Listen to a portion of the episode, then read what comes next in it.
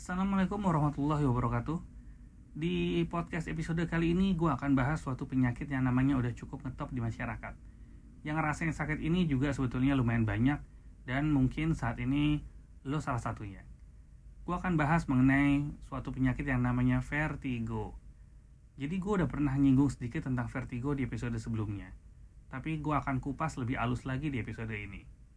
Vertigo itu adalah sebenarnya nama panggung dari pusing, yang artinya gangguan persepsi mengenai lingkungan sekitar dan diri kita, berupa ilusi pergerakan yang mengakibatkan perasaan gak stabil, berputar, atau bergoyang.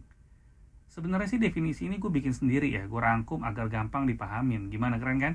Nah, kita bisa jalan lurus, bisa berdiri dan gak jatuh karena ada peran organ keseimbangan dalam badan kita Sistem keseimbangan itu terdiri dari mata, telinga bagian dalam, otak kecil, dan suatu sistem proprioseptif.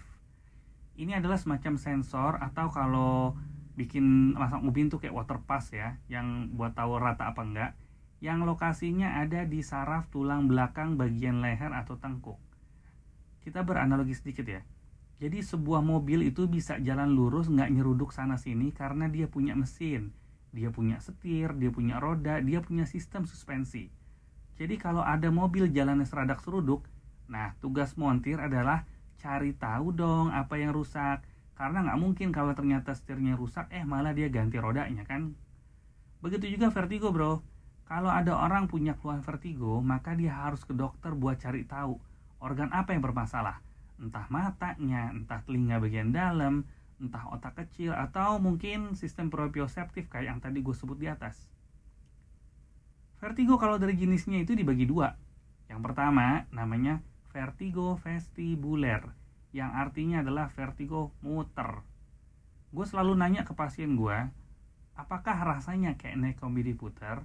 Atau mungkin kalau pasiennya ya dia nggak pernah naik kombi diputar, gue akan nanya, muternya rasanya kayak gasing lah gitu ya uh, kalau dia nggak tahu gasing juga ya meskipun jarang lah orang nggak tahu gasing ya gue akan nanya pusingnya kayak tujuh keliling lah kurang lebih kayak gitu ya.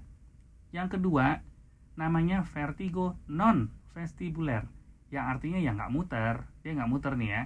Yang model begini rasanya tuh kayak naik kapal kayak mabuk laut kayak oleng kayak nggak stabil kayak mau jatuh. Ya pokoknya rasanya nggak jejak di tanah tapi intinya dia nggak muter dari jenisnya aja sebetulnya dokter udah ada kecurigaan sih ini vertigo asalnya dari mana. Mengenai mekanismenya mungkin ya gue nggak perlu jelasin terlalu detail di sini ya karena kan gue bukan ngasih kuliah buat mahasiswa. Kita jadi sekilas saja oke? Okay? nah kalau dari asalnya vertigo juga dibagi jadi dua. Yang pertama namanya vertigo perifer alias tipe yang nggak bahaya.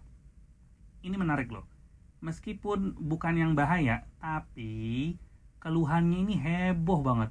Orang yang kena vertigo perifer ini bakal ngerasa pusing hebat, bahkan rasanya sampai kayak dibalik-balik, terbalik-balik lah pokoknya dunianya. Buka mata dia rasanya kacau, tutup mata juga salah, nengok kanan keder, nengok kiri parah, nunduk apalagi, nah kayak kayak gitulah ya. Udah gitu, pasien yang kena vertigo perifer juga uh, sering bajunya jadi lepek karena keringetnya banyak, keringet dingin lagi dan mual bahkan bisa sampai muntah.